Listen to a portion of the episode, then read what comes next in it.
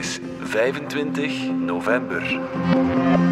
Dit is vandaag de dagelijkse podcast van de Standaard. Ik ben Alexander Lippenveld. Er lopen sinds kort officieel 8 miljard mensen rond op onze planeet. Dat is bijzonder veel. Volgens de Verenigde Naties zal de wereldbevolking nog aangroeien tot 10 miljard. En vooral Afrika blijft nog sterk doorgroeien. Hoe weten we dat we met zoveel zijn en kan onze planeet een verdere groei nog aan?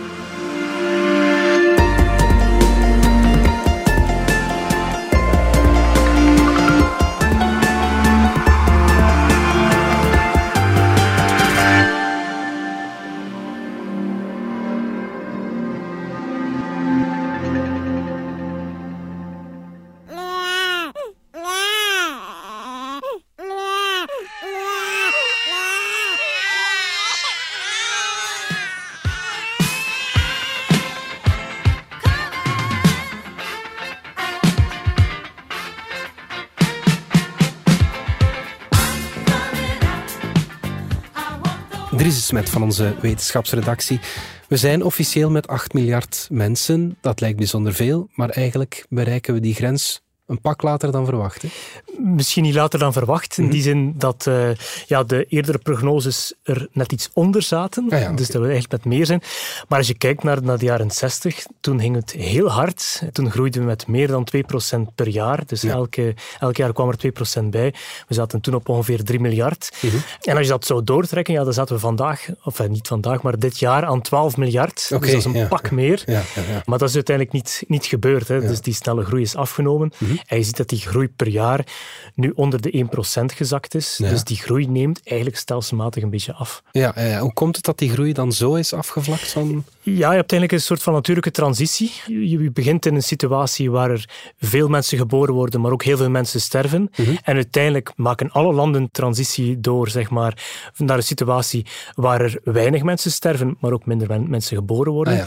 En je hebt een tussenfase waarin eerst het aantal doden sterk naar beneden gaat, ja. maar het aantal geboortes volgt nog niet. Ah, ja. En dus men heeft dat pas later door van, tja, er worden, sterven ook minder mensen, dus het is ook niet meer nodig om die baby's te hebben als verzekering. Ja. En die jaren 60 was eigenlijk een tussenperiode, dus je had daar die sterfte die al zakte, dus die, de levensverwachting die geweldig toeneemt. En het aantal baby's dat ook nog hoog is en pas daarna is gaan dalen. Ja, oké, okay, zo klinkt het als iets heel uh, wiskundigs en uh, verzekeringstechnisch een kind krijgen. ja, natuurlijk op, op, op wereldschaal is dat zo. Hè? Ja, ja, ja, ja, natuurlijk als je het op die schaal bekijkt. Hoe weten we eigenlijk dat we met zoveel zijn? Wordt er geturfd? Uh, nee, eigenlijk wordt er heel slecht geteld. Mm. Bij ons heeft men, heeft men, natuurlijk een bevolkingsregister, weten we dat relatief goed. Ja. Misschien op uitzondering van een aantal migranten waarvan men niet weet, moeten we die nu wel of niet bij de bevolking tellen. Ja. Maar eigenlijk weten we dat vrij goed. Maar eigenlijk is België een uitzondering. Mm. Wereldwijd, natuurlijk meerdere ontwikkelde landen doen dat zo. Mm. Maar laten we zeggen, voor het gros van de wereldbevolking heb je niet zoiets als een bevolkingsregister. Dus dat moet gebeuren met een volkstelling. Ja. En wat men klassiek doet, is om de tien jaar is de bevolking gaan tellen op een bepaald moment. Maar wat je nu ziet, bijvoorbeeld India is een mooi voorbeeld. De laatste volkstelling is van 2011. Men mm. heeft dat door corona nu niet kunnen doen. Dus je werkt daar met projecties die een inschatting maken van hoeveel ja. het er kunnen zijn. Maar ja, dat wil wel, wel zeggen dat dat cijfer van 8 miljard er behoorlijk naast kan zitten. Ja.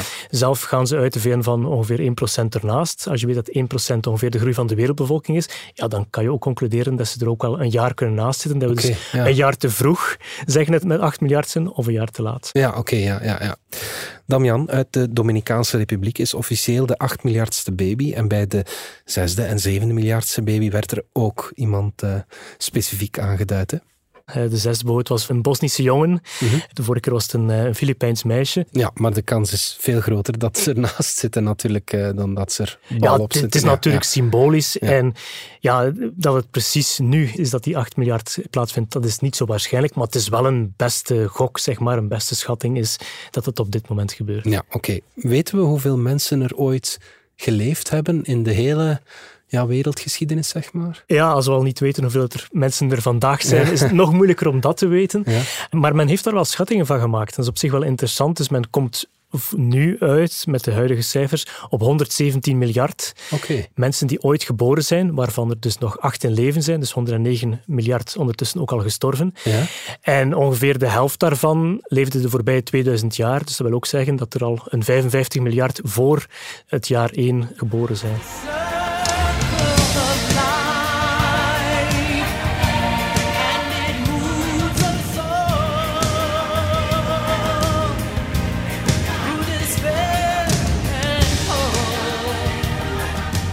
Je zei het al, de groei die neemt af. Nu zitten we op ongeveer 0,8 procent. Komt er ooit een keerpunt dat we op min zitten? Dat de groei, ja, dat er een daling is? Ja, dat verwacht men wel, dat dat inderdaad zal gebeuren. Dat verwacht men ook nog deze eeuw. En eigenlijk, ja, je zei daarnet, dus het is wiskunde, maar dat geldt zeker op wereldniveau opnieuw. Ja. ja, vanaf het moment dat er minder kinderen geboren worden dan er mensen zijn, ja, dan zal het zo zijn dat de bevolking uiteindelijk achteruit gaat. Dus men ziet dat zo. Als er minder dan 2,1 kinderen per vrouw geboren worden, ja dan zit je eigenlijk onder het vervangingsniveau. En dan moet je bevolking finaal gaan dalen. Ja. En men verwacht tegen het midden van deze eeuw dat we dat punt bereiken waarin er minder dan 2,1 kinderen per vrouw geboren worden. Mhm. Maar het is niet zo dat de bevolking dan onmiddellijk gaat gaan dalen, want je hebt ook zoiets als momentum. We zeggen, ja, dus daar zit wat vertraging op, wat inertie. Want de moeders van morgen, dat zijn degenen die vandaag al geboren zijn. Dus dat wil zeggen, ook in 50 worden er nog heel veel moeders extra geboren en nog meer moeders. En ook al hebben die minder kinderen, dat weegt dan minder op. En dus het zal nog zo zijn tot men denkt dat nu, tot 2086, dan zullen we de piek zien. Ja. En vanaf dan zou de wereldbevolking gaan, gaan dalen. Ja. En dat wil zeggen dat we ook nog die mijlpaal zullen gaan halen van 9 miljard en van 10 miljard. Okay. En daarna zal het eigenlijk stagneren en de piek, voorspelt men nu, zal 10,4 miljard zijn. Ja. En daarna zou de bevolking dan, dan opnieuw gaan dalen. Ja, wanneer zitten we op die 9 en die 10 miljard? De 9 miljard, ja, dat zou dan in 2037 zijn. Ja. Uh, dat, is, binnen 15 jaar. Dat wil ook wel zeggen dat het opnieuw trager gaat. Want de vorige, vorige miljard hebben we in 12 jaar gedaan. Het miljard daarvoor, daarvoor ook.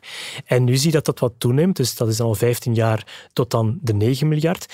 En dan zou de, de 10 miljard zou dan voor 2058 zijn. Dus daar zou dan nog een keer 21 jaar over doen. Ja, oké, ja, goed. Um, ik vind trouwens die 2,1, dat is zo'n raar cijfer. Die 2,1 kinderen per vrouw, waarom is dat 2,1. Ja, je hebt, voor elke vrouw heb je een man. Ja. Die ook, dus ongeveer 50-50 ter wereld. En dus ja, als je per koppel evenveel mensen wil hebben in de volgende generatie, dan moeten die twee kinderen hebben. Ja. En men rekent met 2,1, omdat er ook wel wat kindersterfte is. Okay. Dus men corrigeert daar ook voor ja, dat niet alle kinderen het zullen overleven tot de volgende generatie. Ja, ja, uiteraard. Ja, goed. Waar ligt eigenlijk de voornaamste groei van de wereldbevolking? Ja, daar spelen ook opnieuw twee zaken. Dus die groei zal zitten bij die landen waar nog heel veel kinderen zijn, of heel veel kinderen geboren worden. En ook de landen die nu al groot zijn, die nu veel moeders hebben voor in de toekomst. En daar zie je dus twee factoren. Je ziet dus waar zitten die groeipolen. Dat zit voor een heel groot stuk in Afrika. Mhm. Als je kijkt naar de Afrikaanse bevolking, die is nu 1,4 miljard. Mhm. Die zal aan het eind van de eeuw, volgens die projecties, aan bijna 4 miljard zitten. Oh, okay, dus dat is een gigantische hoeveelheid Afrikanen die erbij komen. 80 jaar tijd, dat is wel... Eh, ja, ja exact. dus Daar, daar komen heel veel bij. En dan de tweede groeipool is Azië, omdat Azië nu al zeer dominant is. Dus meer dan de helft van de wereldbevolking woont in Azië. En dus ja, dat is ook de, de wet van de grote getallen daar. Als daar ook een kleiner percentage bij komt, ze komt daar ook nog heel veel mensen bij. En het zal India zijn die het grootste land zal worden. Dat is volgend jaar al. Dus China is op dit moment het grootste land.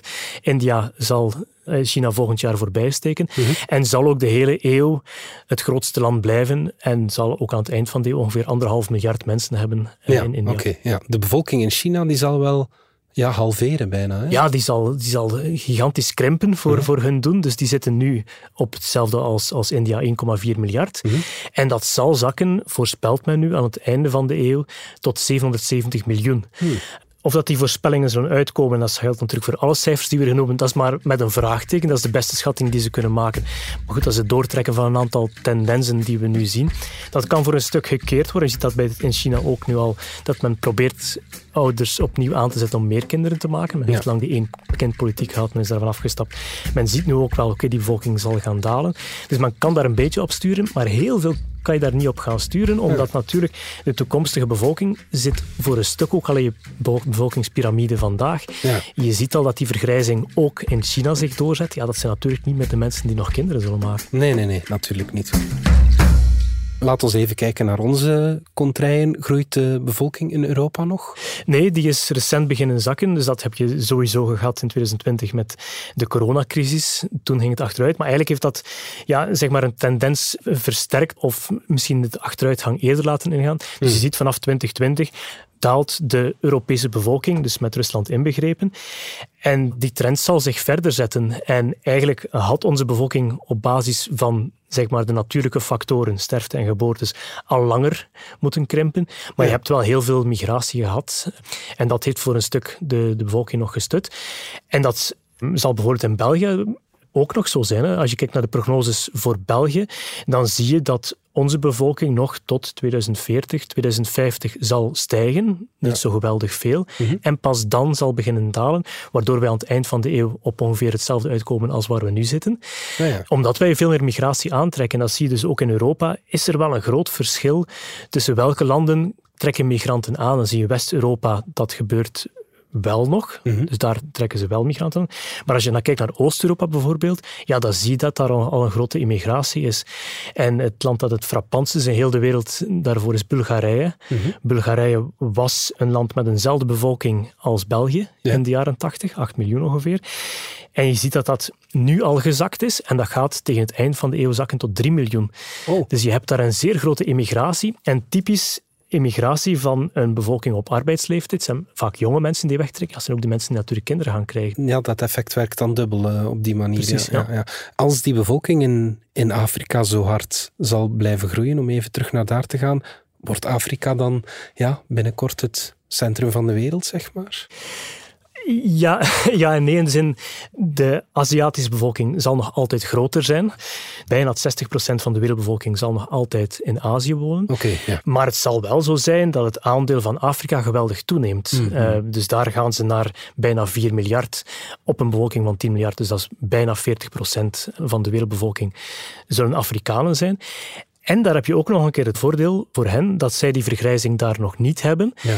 En dat je dus nu van een heel jonge bevolking in Afrika, dus de grootste bevolkingsgroep zijn daar de jonge kinderen, dat zal ook geleidelijk opschuiven, omdat je daar ook die transitie ziet van nu nog meer dan vier kinderen per vrouw tot ongeveer twee kinderen aan het einde van de eeuw. Dus ook dat zakt daar. Ja. En je zal dus een heel grote bevolking krijgen op de arbeidsleeftijd, tussen 20 en 60 jaar. En dat zal ook heel veel demografisch dividend geven zoals men dat dan noemt. Mhm. Dus je hebt een bevolking die weinig afhankelijk is. Dus je hebt weinig kinderen, weinig ouderen. En je hebt dus een zeer productieve bevolking. En dan zal het de kwestie zijn voor Afrika om dat ook goed te kunnen aanwenden, om er ook voor te zorgen dat één, die mensen geschoold zijn, dat ze voldoende menselijk kapitaal hebben, en twee, dat er ook voldoende mogelijkheden zijn om dat ook economisch te gaan uitbouwen. Ja. Dus dat er ook industrie is, dat er ook niet alleen landbouw is, maar dat er ook diensten zijn. Dus dat wordt wel een uitdaging, maar dat biedt wel wat kansen voor Afrika. Ja, absoluut. Ja. Goed. Straks kijken we of we dat allemaal wel nog aankunnen, die groeiende wereldbevolking. Maar eerst gaan we even uit voor reclame.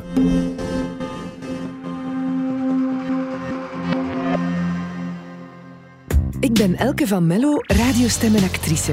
Hoewel ik in mijn job altijd mijn hart volg, moet ik als zelfstandige soms ook rationele keuzes maken. Dus rij ik met een plug-in hybride van Mercedes-Benz. Ik verbruik minder, rij vaak volledig elektrisch en fiscaal is het gewoon mijn beste optie. Dus slim gekozen, maar toch ook met het hart. Nieuwe bedrijfswagen? Bij Mercedes-Benz Heden Automotive maken we net als voor elke ook voor u graag een berekening op maat. Meer info op hedenautomotive.be.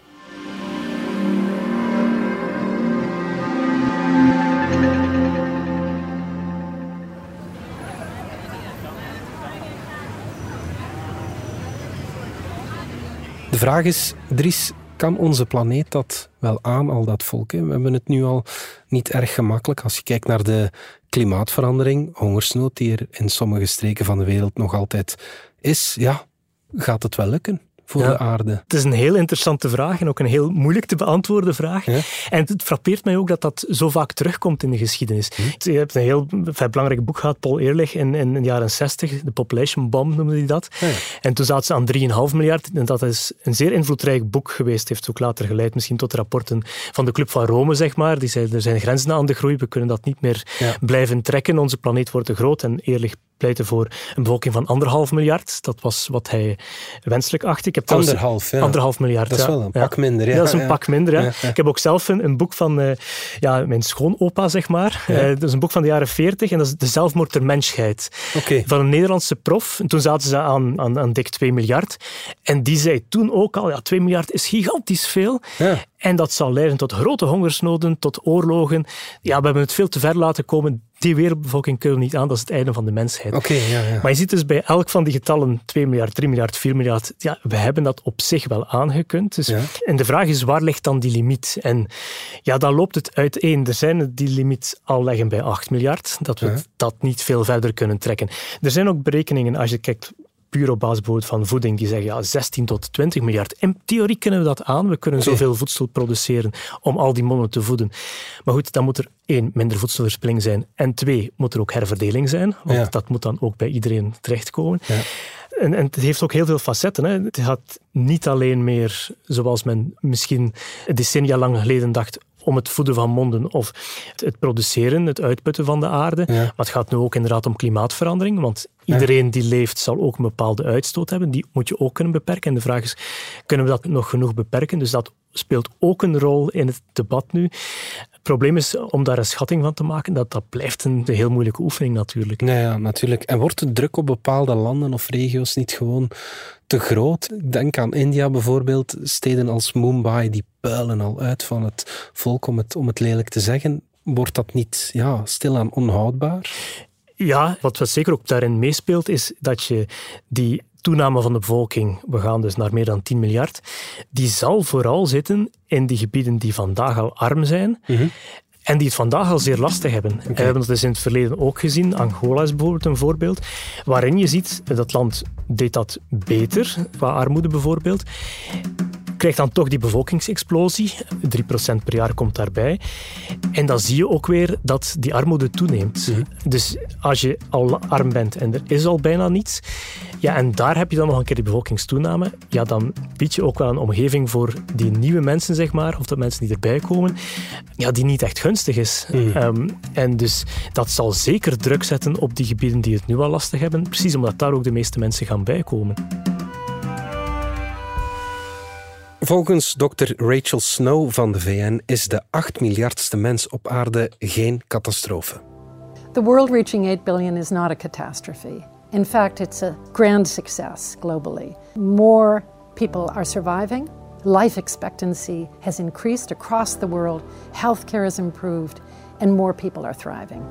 It would be a catastrophe if governments can't prepare for what's coming in the next few decades. Er zijn natuurlijk ook factoren die die groei ja, uiteindelijk zouden kunnen afremmen. We hebben net een pandemie gehad die toch heel wat uh, doden heeft veroorzaakt. Mhm. Wat als dat opnieuw gebeurt, is dat iets waar, we, waar al rekening mee wordt gehouden in die, in die voorspellingen? Al de modellen die ze op dit moment maken, houden ze daar eigenlijk geen rekening mee, omdat je dat ook moeilijk kan voorspellen. Wat je makkelijk kan voorspellen is dat de levensverwachting nog zal toenemen in de wereld. Dat is vrij waarschijnlijk. We zitten nu op ongeveer 72 jaar wereldwijd.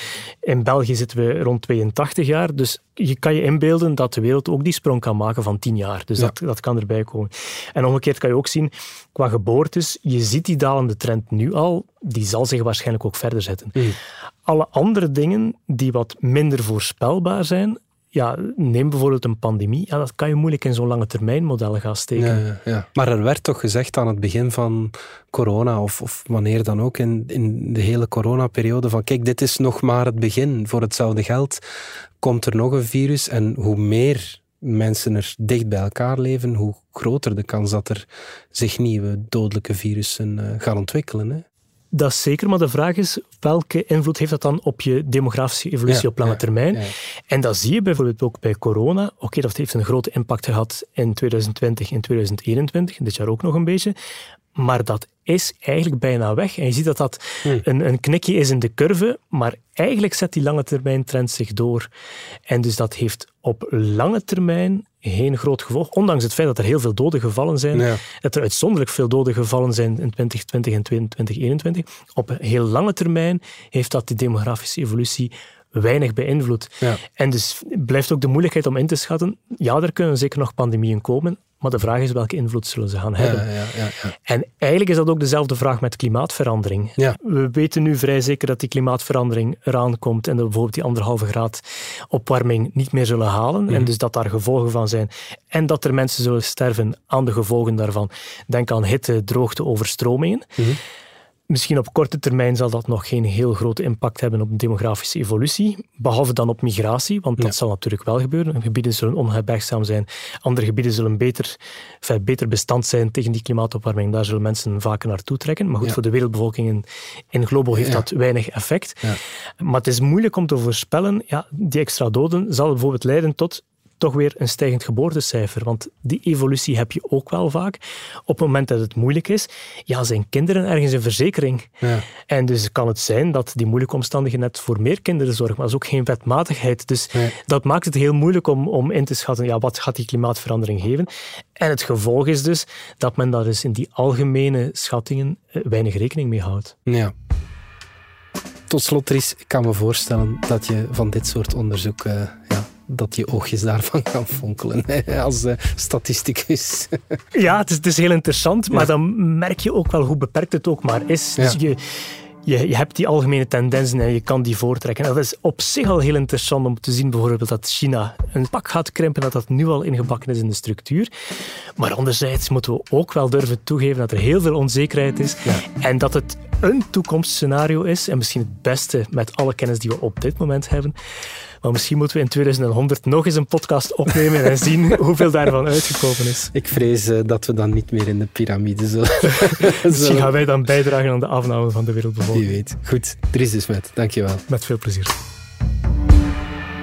Blijf nog even hangen, want ik heb een bijzondere luistertip. Waar lig jij wakker van? Wat moet ik opgeven voor mijn kind? Dat ik mij schuldig moet voelen over het klimaat. Vijf jonge redacteurs van De Standaard gaan op zoek naar antwoorden op persoonlijke vragen in de podcastreeks Klaar Wakker. Als ik nu voor het aan jou zou vragen van wat is voor u thuis zijn? Hoe kunnen we samen veiliger uitgaan? Is dat huis en die zekerheid mij dan zoveel waard? Luister vanaf 4 november naar de reeks Klaar Wakker in de app DS Podcast of op je favoriete podcastplatform. Dit was vandaag de dagelijkse podcast van de Standaard. Bedankt voor het luisteren. Volg ons op Spotify, Apple Podcast of eender welk ander podcastplatform. In onze gratis FDS podcast kan je niet alleen ons werk beluisteren, maar ook de beste podcasttips terugvinden met zorg geselecteerd door onze redacteur Max de Moor. Alle credits van de podcast die je net hoorde vind je op standaard.be-podcast. Reageren kan via podcast.standaard.be. Morgen zijn we opnieuw.